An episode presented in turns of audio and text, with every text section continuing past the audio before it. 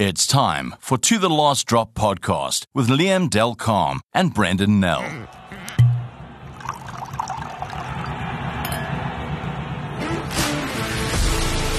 It's a week away from the World Cup, and uh, it's been a wonderful week for Springbok fans. We're back. At this is To the Last Drop. I'm Brendan Nel, and this I'm with Liam Del Carme. Liam, I don't think we could in our wildest dreams have expected what happened at Twickenham on Friday night. No, uh, it went for, uh, better than uh, better than expected. I mean, it was one of those where it was difficult to make a prediction uh, when you looked at the two uh, lineups because the Springboks went with a lot of experience up front. The All Blacks seem to have a bit more experience in their back line, a couple of absentees in their pack, uh, and we know, of course, know how dangerous they can be with even if they don't get. Um, you know, 50% of the ball, they can still, you know, make away and, and cut teams to shreds. Um, so it was difficult to, uh, to come to a, um, a, a point where you, where you conclusively will say, you know, before that game that, you know, team X will win it. Um, but the Springboks left nobody in doubt, you know, after 10 minutes. I think we were sort of uh, all in agreement. This game can only go one way. Now, no. I mean, there's been a lot of takes on that Boks. I mean, when a Bok side's like that, then superb form. They, they dominant. They, I don't think there's any team on the planet that could have probably touched them on Friday night, the way they were playing. Um, and I think, I think the one thing they obviously learned from what happened in Auckland. They went back. They, they targeted the, the breakdown where they got beaten and, and they made sure they had, didn't have the slow start they had in Auckland, came out firing and, and probably could have been more up. I mean, they were over the line twice, tackled out mm. twice um, in that first 20 minutes. It's, it's, a hell of a dominant 20 minutes that they had. Mm. And let's be fair, I think the All Blacks defended exceptionally in in uh, in that period. Obviously, eventually you know, the mistakes came and the penalty count went up, um, and there were cracks in the dam wall, and obviously, eventually it, it broke. Um, but yeah, it was certainly a compelling performance uh, from the, especially from the South African pack, which incidentally is also the, by, by my calculation, certainly the the most experienced uh, starting pack they've ever assembled. Um, but increasingly, they have found other ways um, you know, once that pressure is applied to to, to apply finishing touches, mm. uh, and that has been a very encouraging element uh, to their play. Uh, there's no doubt whatsoever that Springbok fans should be quite enthused by what they saw last week. No, I mean, to me, I, I mean, I don't think it really matters to the Springbok management whether you know, you lay down a marker before the tournament or you make other no. teams stick up and notice. They're definitely not going to go into the tournament now unnoticed. They, they will um, pretty much be uh, almost one of the favorites for the ter- tournament. And, and, and I suppose they need to wear that tag. And, and I think that's something mm. South African teams have struggled with over the mm. years is wearing a favorites tag. We like to be backs yeah. against the wall, but maybe this team can just change that for us. Yeah, and so much for going to Corsica and hide there for a couple of, of a week or so before the tournament and go in under the radar. Um, it was a statement um, of intent last week. So, um, yeah, um, of course, they will now apply sort of finishing touches there um, and go into this tournament as you would have to say one of the firm favorites. Mm, definitely. It's, it's, one of those topics we probably will discuss later in the show. Uh, we we were talking about how open this World Cup is not so long ago, where six seven teams potentially could win the thing, but now I think that number has shrunk. No, exactly, and I think the, the other thing that was very apparent, and, I, mean, I know our New Zealand friends won't like this. I mean, they're still reading and trying to find excuses for, for what happened. Um, and, and I mean, I mean, fair enough. We would be the same if it happened to the Springboks. Yeah. Like but uh, yeah, is, is that um, New Zealand struggles? Well, at least this New Zealand team struggles when teams put a pressure game on them, cut off their oxygen, and you know mm. don't allow them to get those offloads away, and, and put real pressure on them with a with a with a you know, rush defense. Um, we've seen it when they played Ireland. Uh, we we saw it. Mm. Uh, you know, in a, in a manner when they played England at Twickenham last year when England came back to draw that game.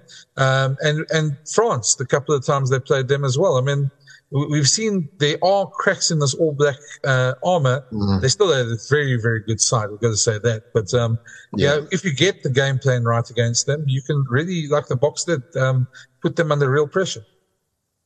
I, yeah, I don't think, especially when you look at their backline, that they have the, the firepower to play through teams. Uh, they still have to primarily play around them. And if, you know, if uh, a rush defense puts the heat on them, uh, denies them space, then, you know, that's going to be a very difficult thing to do. Um, and also, it's, you have to say it's a very well organized uh, Springbok defense. Um, and of course, last week without Willie le Roux, we have to add. Um, yes. It's a man that often gets kudos for the way he organizes people. He wasn't even there. So uh, it's going to be, yeah, there's a few problems for New Zealand that they have to solve. I'm not suggesting for one moment they can't solve it. We saw the ability to bounce back um, at Ellis Park last year, albeit yeah. on the back of a Springbok team that was much changed. But it was clear they were a better side at Ellis Park than they were in Nelspruit, and, and they were certainly up for the fight. So um, I, I do expect them to be better, but whether they would have made all those improvements uh, come quarterfinals time, I'm not so sure. I'm not so not so sure. This, I mean, they, I expect a bit of a backlash. There'll be a knowing New Zealand like we do. Um, yeah, there'll there'll be a lot of public pressure on them this these next couple of weeks, and and and they'll be expected to bounce back, and uh, it's just going to make that opening game against France all even more epic. Um, mm. Yeah, just uh, I mean, the, the the thing with the other thing with the All Blacks that I picked up as well, which which I thought worth mentioning, is I mean against Ireland they went down to 14 men, and against the they went down to 13 men, uh, and they were quite heavily penalised in this game at Twickenham. Um, are refs becoming wise to them? They certainly not giving them the leeway that we've we've had in mm. past New Zealand teams, uh, and and maybe that's just evening up matters as well. I know there's a lot of complaints, and we're going to get to those complaints now uh, about the refs uh, from yeah. New Zealand. But uh, yeah, I mean, the, the, discipline is certainly a thing that this New Zealand team uh, has has to improve on. Yeah, I, am not sure if the refs have uh, made that decision or, you know, arrived at a point where they have sort of wisened up to some of those tricks. Uh, what I will say is that given the performance and given the pressure the Springboks put them under, um, at some point the, those penalties had to come. I, I think it took a while uh, for the ref to go to reach well to reach for his pocket. Let's listen quickly to this is former Scotland coach Matt Williams, who um, had quite an issue on it on the off the ball podcast. Uh, but but it does concern you, especially when you look at you know the way the South Africans are just abusing the bench at the moment. That that was supposedly the bench came in, just so your listeners, that was all for safety reasons, so that people didn't come on the positions they weren't trained for, so we didn't have injuries. We weren't putting back rowers in the front row. You know, everything was done for a reason. You know, that takes seven off the bench. You know, like seven forwards. Really? Seriously? And, and World Rugby's just got to act on this. And all, all the way you fix it is you say you must have three recognised backs on your bench, and that stops it. But right now, South Africa just, you know, changed the whole team, the whole pack. Now, if they do that and we, we're not up to scratch, we've got some players, they'll be found out. And so it's obvious South Africa's tactics are obvious now, what they're going to do. And, and we have to be ready for it. You're with Liam Del Carme and Brendan Nel on the To The Last Drop podcast. It's, it's strange because it's just the timing is strange because it's the same thing as what happened with, after the World Cup final in 2019 with a bomb squad of 6-2 that people suggested changing the substitutes. And it, it just seems instead of you know, praising innovation and the risk mm. that comes with the innovation, people are sort of, you know, very quick to say, no, no, no, no, you can't do that. And it's, it's, it's it feels very colonial and very sort of, you know, you know, talking down to people that you're not allowed to be innovative. Yeah. I mean, if you, uh, I know there's also some complaints about uh, the rolling maul. Obviously, the the Boks mauled uh, really well last week, um, but and I, have also read a few pieces on it that you know people can tend to focus on the the, the, the raw power, um, you know, of the Springbok forwards and you know how, how, that makes a difference, but. People forget about things like uh, technique, uh, cohesiveness. I mean, uh, we mentioned earlier how experienced that Springbok pack is. Yeah, and I mean, the, quite the other big take of the week uh, was on the breakdown where Jeff Wilson, uh, the former All Black, um, had a very unique take on it. Uh, listen quickly to what he said. Well, the great thing is for me, Danny, though, we know exactly that was the best that the Springboks can play. That's it. We know that we can play so much better, and there's not another team in this competition coming forward that we can anticipate that will play like that. Now, to me, Je- Jeff's take is just is interesting, saying the Boks can't play better than that. Yeah, the All Blacks can play better than that. I'm sure the All Blacks can. We all know they can. but you only play as well as your opposition lets you play. And I think that's the mm. point he's missing. And he's not doing any justice to the way the Springboks played. Yeah, it's a very unfortunate thing. I, I think, I mean, I don't want to, we don't, we don't have to dwell too much. A lot will still probably come out about this, but just the news was rather shocking and, uh, yeah, rather unfortunate. And unfortunately, just a downhill spiral for Elton. Sorry, I had nothing to add there. That's fine. No, it's fine. That's, yeah. Okay, when you come back, we'll uh, we'll be speaking to our surprise guest. You're with Brendan Nel and Liam Del Carme on the To the Last Drop podcast. We're back, and our surprise guest is somebody who knows pretty much what goes on in the World Cup. He's a man who's won a World Cup himself and uh, knows quite well uh, the preparations for the Boks. Uh, Schalk Brits, welcome, Schalk. Thanks for joining us. Today I'm sitting here on the floor trying to manage my back as I've been pushed into a sardine tin for 20 years of my life. Um, so, yeah, all good the Schalk, I mean, I'm going into this World Cup now. It must bring back a lot of memories. I mean, uh, does, does it still itch to be there, or is, is I suppose the back injury making making you quite happy you're not there? Um, look, I, I would say, Brendan, that that itch uh, is still there. It is. I can't believe how quickly four years have gone, and it, of course, it brings back memories of the boys getting the capping, the sense of and within South Africa, we've got such a passionate public support, and it's quite amazing the way the South Africans get behind South Africa. And it was, was I mean, the performance against Wales and New Zealand was pretty spectacular, I guess. And um, so, from our personal perspective, it's just great seeing the boys performing. I think it's uh, actually a better squad than in 2019. A, a lot more maturity in the squad. We've got some injuries that we didn't have in 2019. But saying that is, is the boys are looking good. Have you picked up uh, uh, sort of similarities between what happened in 2019 um, and, and, now? I'm, I'm, just thinking of the the team now is in Corsica, uh, busy preparing there, and we've already heard some of the players saying how hot and humid it is there. Uh, and I recall before the Japan World Cup, uh, you guys had that one game in Saitama uh, against Japan. And, you know, the object of the exercise there was to acclimatize, get used to uh, playing in those conditions, uh, just from a physiological point of view, but then also to master the wet ball. Um, you know, can we draw parallels there?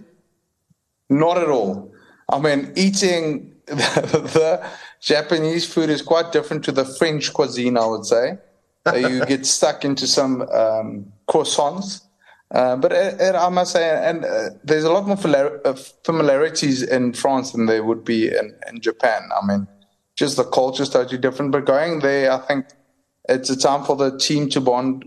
It's time um, to to to work on final prep uh, for for the World Cup, and I think it's a it's a good way of getting the players sort of out of the environment um, and making sure that everything is set in their own ways. The one, the one problem was, was harder if you train, the, and it's fantastic to train in France, but same with Japan, there is a lot of cameras around that can record training sessions, particular moves. Now you can run things that nobody would see.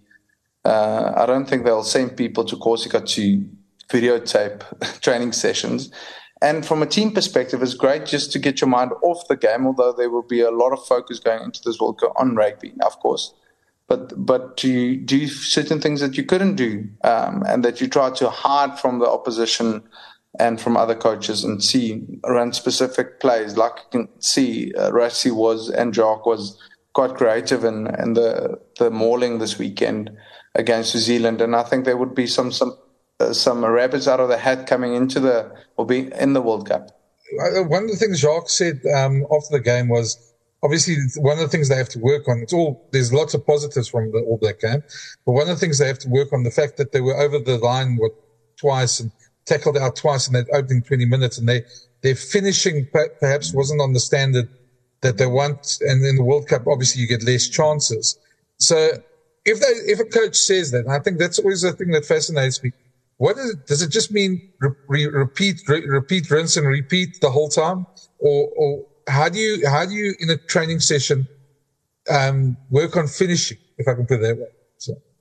I, th- I think that's just nitpicking, actually, Brendan. That's just saying something. I think after a performance like that against New Zealand, giving the, the biggest whooping ever, I think from a strategic perspective, having a 7 1 split was genius, although the general public is not South African public, but worldwide, they uh, complaining about it. They are throwing their toys out of their cots about how you can do that. But it's a massive risk to take. If we had two injuries in the back or three injuries in the back line, we would have been properly stuffed. Um, but because it, it counted in our favor and now people are moaning about the 7 1 splits and uh, trying to focus on getting the ball down behind the line, yes, there is something to work on, I guess. But saying that is, you want, as a team, you want to have as many entries in the 22, and then you look at your conversion rate. And yet, the plays were good. Sometimes uh, I would just say you give credit to New Zealand for having a never die attitude. And from that perspective, they'll look at technical things different from a mauling and uh, and make, making sure the blockers were in the right position to make sure that the ball carrier can get the ball down. But sometimes you have to take your hat off, even in a um, performance like that against against New Zealand. You say, "Well done, boys, awesome." But now the question is, can you keep that intensity? It doesn't help you give New Zealand a record whipping before the World Cup. It's you need your performance in the World Cup. Mm. Mm. To to your mind, I mean, when you look back to 2019 and in the intervening years, uh, how the game has evolved, do you, do you think the game has made a, a huge leap forward? I know there's been changes to laws to make the game safer, um, but whatever those changes have been, I mean, the Boks seemed to have uh, coped with them pretty well. Look, Liam, the South African public wants, and, and, this is, I guess, everyone now that I'm a couch potato, everyone wants the Boks to win every game. They want the Boks to perform every game. And they sometimes do not understand certain selections and certain combinations, I would say. But Rassie and Jacques, as always mentioned, we don't really care what happens. The Lions test matches was big. That's every 12 years. And then in between World Cups, they were trying different combinations, making sure those combinations and depth is grown in a squad. People do, if I ask anyone in 2008 who's won the Tri Nations back then, probably 1% can remember that. But ask people who won the, for example, the 07 or 2012 uh, or 2015 World Cup, mm, the percentage will increase significantly. And that is, I think, what Rassie and, and Jacques is focused on is making sure he's got squad depth, firstly, if a guy like Handré Pollard goes down, and what has happened, if Lloyd goes down, who's in his spot? I know, and, and certain young players putting their hands up and saying, like Moodie, listen, pick me at 13. And oh my goodness, what a what a revelation at 13. He's just a great rugby player and a great baller. Now you go into the World Cup. The one thing that is, I think, the most where the biggest variable is, and where it's it's breaking my mind. Yes, World Rugby is trying to make it safer, but yet certain of the calls is just um, quite frustrating, I would say, and um, and there's a big focus on player safety, but it's got a massive impact on the what, what happens in a game. I mean, if you take France, uh, when we played France, was it last year with Pieter-Steph's yellow uh, red card? That can have a significant impact, and although they've uh, made sure that you can upgrade or downgrade a, a, card that's been given, it still plays a massive part. With one tackle where the runner of the ball has dipped into a tackle, it is just that is my fear. You can have the best side, best prep, and then one millisecond of dipping into a tackle that will mean the end of your World Cup because winning a game with 40 men, as you saw this weekend, is, is extremely hard. Yeah, I mean, I think that's all our fears at the moment. Uh, I mean, we understand what World Rugby is trying to do, but it just seems sometimes common sense is probably not there. And sometimes, yeah, I mean, we, we, Liam and I chatted last week about the Owen Farrell thing. And, and it's hard to explain that initial decision when uh, a guy like Ox Nché gets three weeks for an accidental head touch. You know, some of these things don't quite make sense to us. And it's, it's struggling. And you can see somebody's World Cup could be over in four years of prep down the drain with one, you know, one incident. Yeah, for, for, me, Brendan, you have to look at, at intent. Mm-hmm. Because that's a big part, and you must understand the game is fluent, moves quickly. Things happen extremely quickly, and for me, it's intense. You can see if other players trying to rip another guy's head off, or if he's got reoccurring offences in the past. And then, thirdly, you have to, Uh, in a game perspective, you, that can play such a big part in the outcome of a result, and that's unfortunate the way they're going. And then lastly, I would say is the repercussions of a, of an incident. You have to have consistency with decisions. One guy can't get no weeks, and the other guy get six weeks, and it just and that's things that drive players and coaches, I guess, crazy, and that's a coach killer as well. You've got a player that is phenomenal, and he gets, or any player in your squad in a, in 80 minutes, and he gets a uh, a red card and then he gets banned for the rest of the World Cup and he's prepped for that and there was no intent. There was a dipping of things and I just want consistency across the board with with, with either refing how they approach the game and secondly on the fines that they give to players after after the incident. So you can't give one player for the same offence one gets nothing and the other one gets three or four weeks that of course brings us back to um, what we spoke about earlier, and it's squad depth. Um, and you should know a thing or two about squad depth, uh, particularly in the hooking position. Um, the Boks are pretty well fortified in that position, but then there is a guy like Deon Fourie, um, who is obviously exceptional. He brings uh, such a vast skill set uh, to that team. Um, how do you see him sort of fitting into the overall picture? Well, well, firstly, Deon is an unbelievable team player. But I would say at flyhalf and at hooker, this is where we would hope we don't get injuries. Um, because uh, if you look at weaknesses within a squad, we've got ample depth in all positions. I would say outside centre is is tricky as well. Um, a guy losing Lukhanyo Am is a big loss. A guy like Lood de is a big loss. But if you only take two hookers on a on hopefully it was seven games. You, you hope either Bongi or Malcolm won't go down. And although Deon is a great rugby player, hooker is quite a specific position. I think the last time he started a game was in 2018 or 2019 at hooker.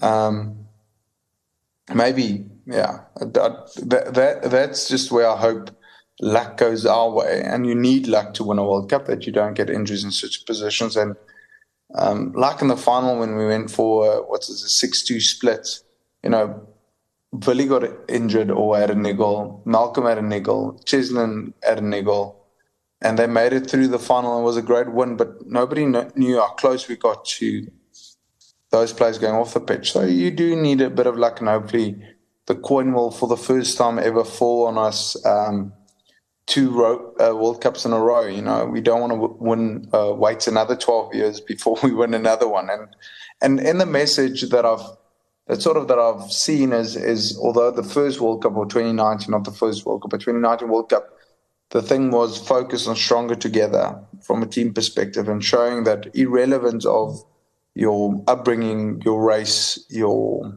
religion, everything that uh, sort of pulls us apart that was the viewpoint of how we can get everyone together, you know, showing South Africans that we can all work together and we can succeed. This World Cup with the players, it feels more, it's like we can build a legacy that can never, it's never been done before, and now it can be done. And, and I think what one thing that is amazing from the players' perspective, they've got still got the belief. And the way we play is actually focused so much on World Cups. It's not pretty. Well, it's pretty for me, but for the general public, it's not so pretty the way we play. It is a brutal game.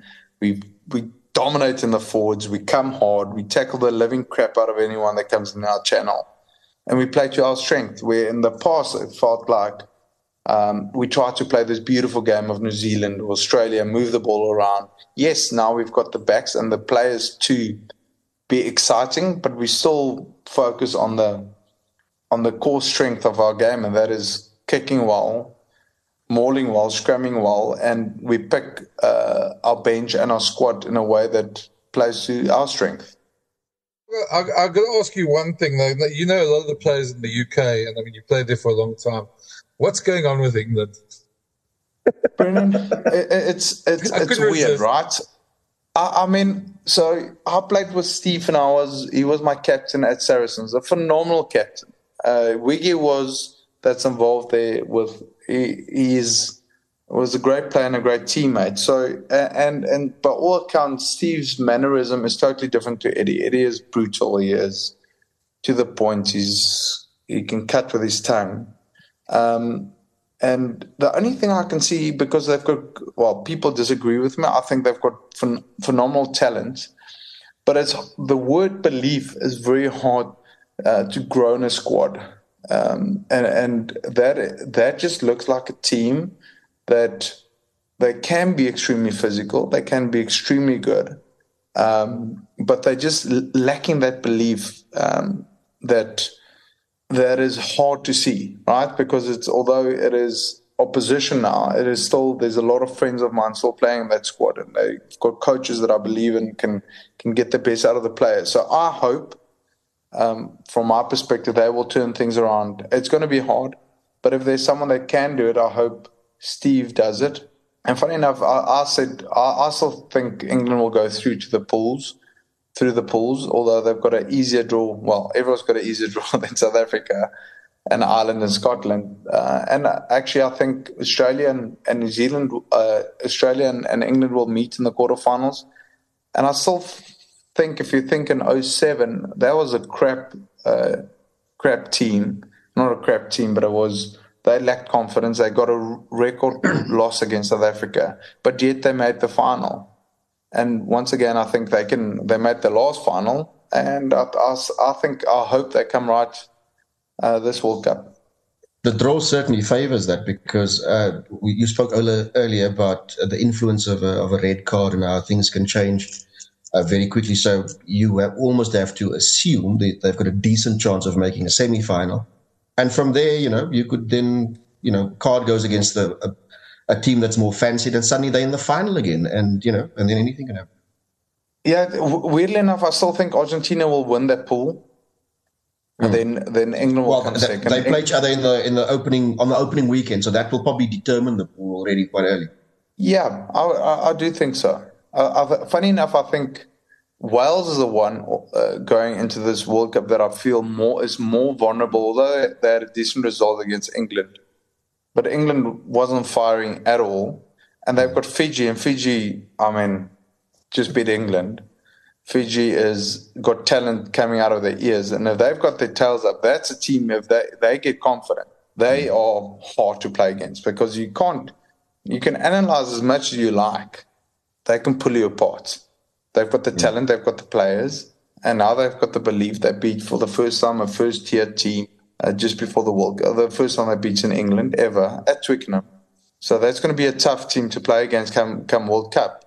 Um, but but one thing that I think on on on on the World Cup is people always look at the probably the first fifteen, but World Cups you need depth, and that's luckily what we've got. Um, where I feel Wales, yes, they got a great fifteen, but if they've got a couple of injuries in uh, in certain positions, they're going to struggle.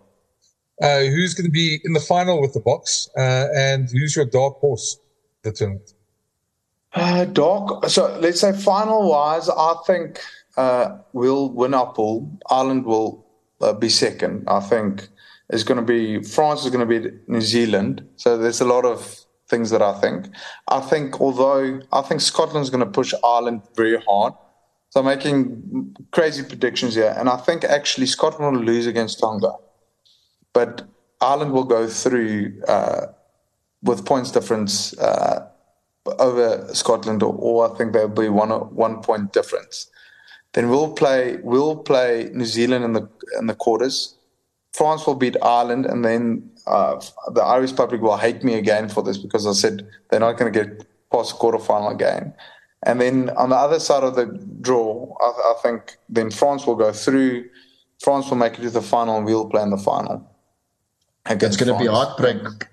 It's going to be a real heartbreak for Scotland because uh, at the last World Cup they had that last pool game against Japan, and the winners obviously would go through to the uh, to the knockouts.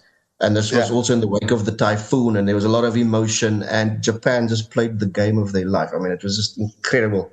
And and Scotland were happened to be the team they were up against. So you have to feel for the Scots.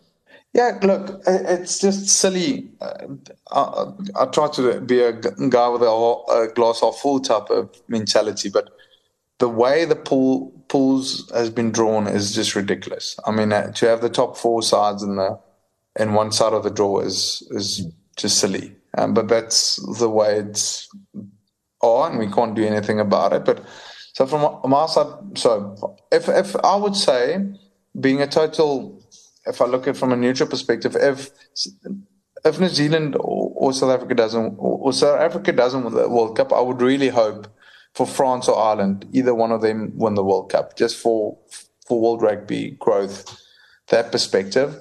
Um, and then from a dark horse perspective, funny enough, the two sides that I love to watch is going to be Fiji and Tonga this year.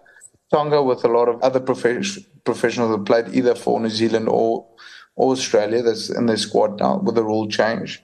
They're going to be exciting. They struggle on set piece. I don't think they they are. Uh, uh, they've got just a different way of playing this game, but it's going to be an exciting game.